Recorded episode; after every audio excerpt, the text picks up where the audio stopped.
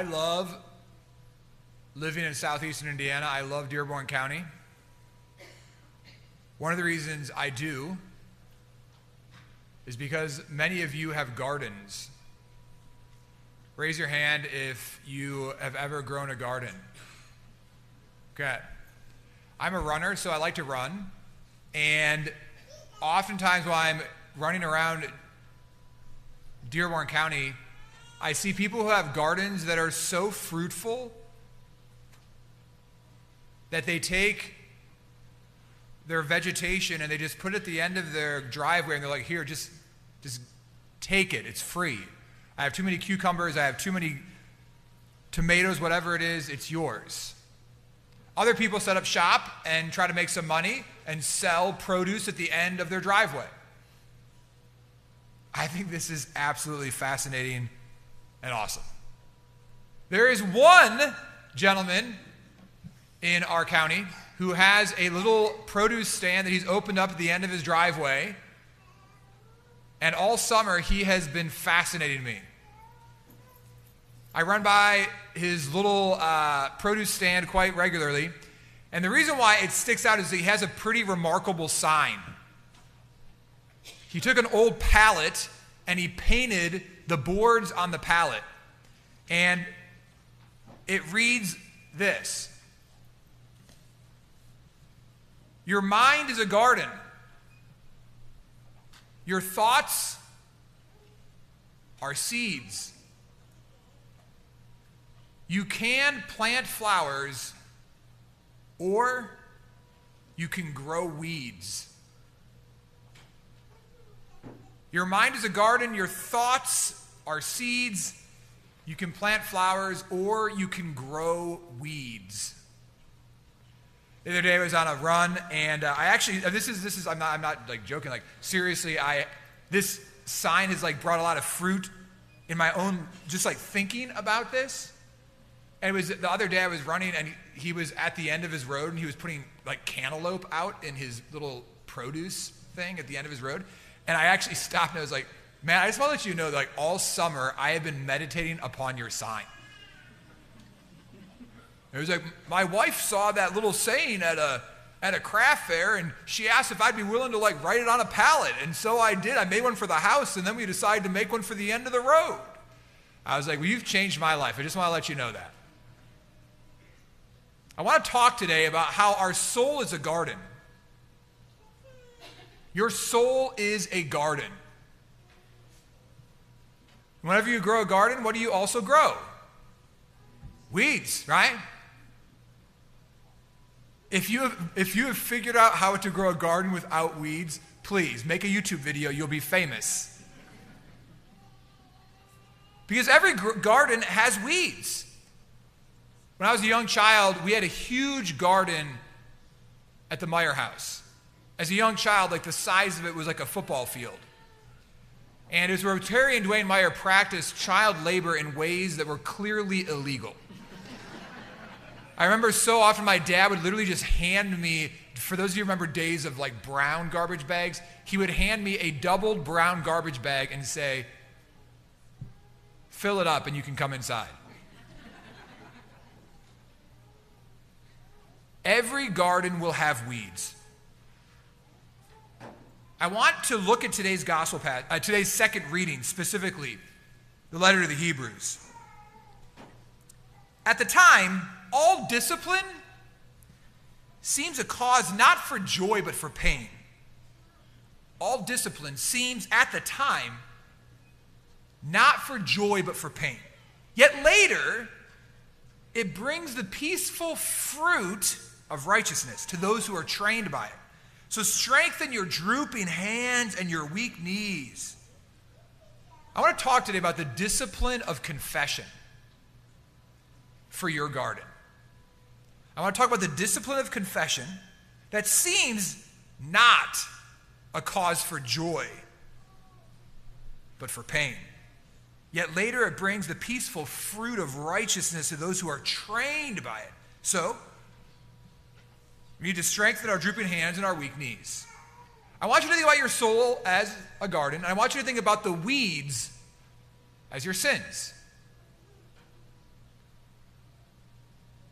For those of you who have ever had a garden,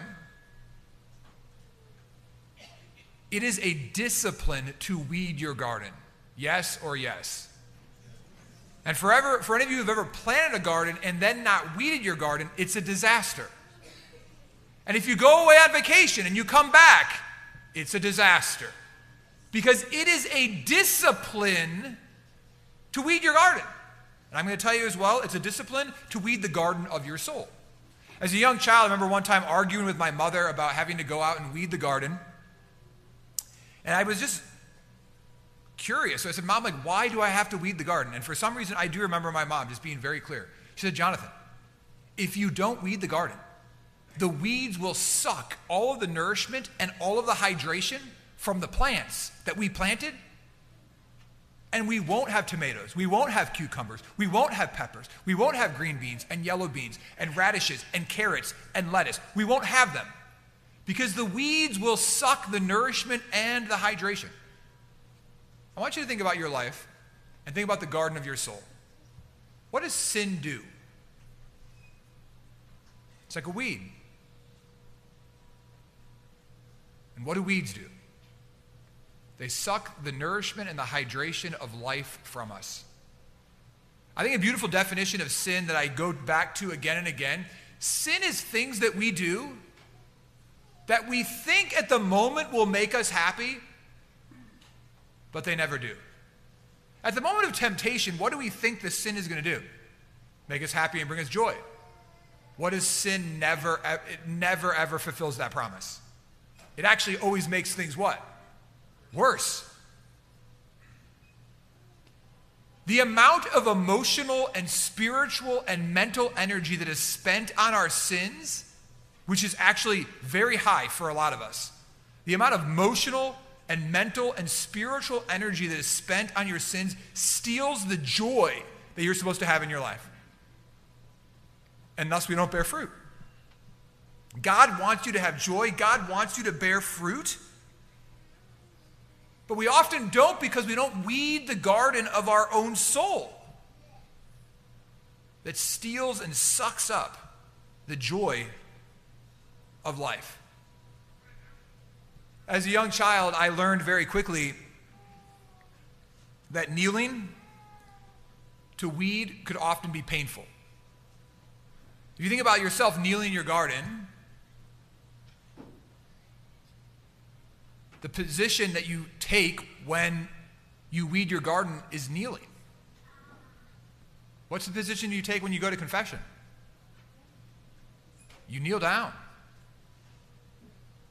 Weeding was painful, particularly if you didn't know to wear a glove when you're trying to get big prickers out of your garden. And going to confession can be painful. In fact, what did we hear in the letter of the Hebrews? So strengthen your drooping hands and your weak knees. Your weak knees. Confession can be painful, but it always bears with it the fruit of righteousness. As a young child, I learned that when I weeded, I could fool my mom and dad. And instead of actually digging the root of the weed out, I could just kind of cut off the top of the weed and put some dirt on top of it. but how many of us do this with our life, right?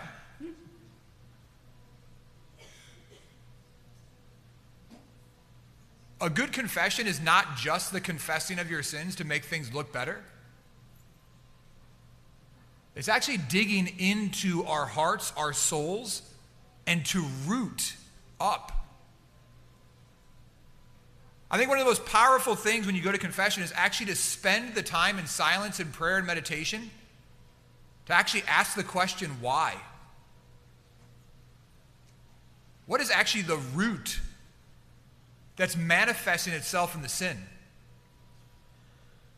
What's in my core that needs to be reorientated, redirected, so that the weeds just don't keep coming up again and again and again and again in the summer's heat? You see, my brothers and sisters, there is no magical chemical or spray or easy fix weeding your garden is a discipline, but a good discipline that ultimately will bear fruit, the fruit of righteousness. Just as a well weeded garden will bear the fruit of cucumbers and zucchini and tomatoes and peppers. Listen again to the letter of the Hebrews. All discipline seems a cause not for joy but for pain, yet later it brings the peaceful fruit of righteousness to those who are trained by it. Is the soul of your garden bearing fruit? So much so that you have to share it with others? Or are the weeds in your soul sucking your life away? I want to talk about a powerful witness that I had one time about how the discipline of confession bore fruit in ways that I couldn't have imagined. As a young priest in Jennings County, at the Muscatatuck Urban Training Center, the National Guard opened a brand new program called the Patriot Academy. Sadly, due to funding, they shut it down. But for three years, they ran what was known as the Patriot Academy. Young people who had dropped out of high school and never graduated, who wanted to enter into the National Guard, were flown from all over the 50 states of the United States of America to the Muscatatuck Urban Training Center. The Patriot Academy guaranteed them that they would get their GED but they would also graduate as officers in the Army. It was a phenomenal rehabilitation program. There's many reasons why people don't graduate from high school. But I will tell you, I met some people with some pasts that were unbelievably jaw dropping. Drug dealers, former drug addicts, prostitutes, sex trafficking, you name it, it was there at the Patriot Academy. And these young men and young women were learning discipline, they were being educated, and they were being formed. The Patriot Academy had a chaplain, and he, he was phenomenal. He fulfilled his role to a T. As a chaplain for the National Guard, he himself was a non denominational Christian, but his role was not to make everybody non denominational Christian. His role was to meet the spiritual needs of all of those who were members of the Patriot Academy. There were two of them that were Jewish. And on Friday nights, he would drive them an hour and a half to Bloomington, Indiana, because that was the closest synagogue. He drove some of them to a mosque in Louisville. He himself preached and ministered to the Protestants, and him and I developed a great partnership for all those who were Catholic. We had buses that would pick up the soldiers and bring them to our Mass. We brought Catholics who had only been baptized fully into the church through confirmation and First Holy Communion. It, it, it was beautiful. But as I said, this guy like was very, very, he, he knew what was supposed to happen. So in his mind, Catholics didn't just go to Mass on Sunday. So he would have me come out during the week and say a daily Mass for all of these soldiers. He also knew that they were supposed to be going to confession. So he didn't ask them if they wanted to go to confession, he told them they were going to confession. Now, remember, I told you a little bit about the background of some of these soldiers. I will tell you, I heard some of the most delightful confessions of my whole entire life. But it didn't end there. Listen again. At the time, all discipline seems a cause not for joy but for pain. Yet later, it brings the peaceful fruit of righteousness. These individuals were burdened by sin, by abuse, by addiction, their own and others.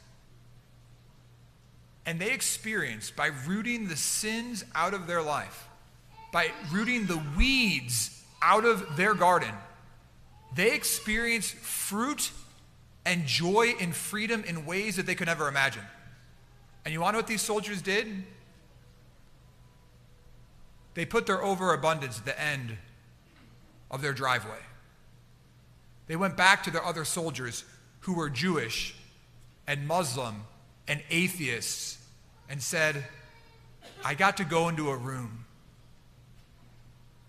and I got to tell a man everything that I've done wrong. And he wasn't allowed to tell anybody. And he told me that I was forgiven and that God loves me.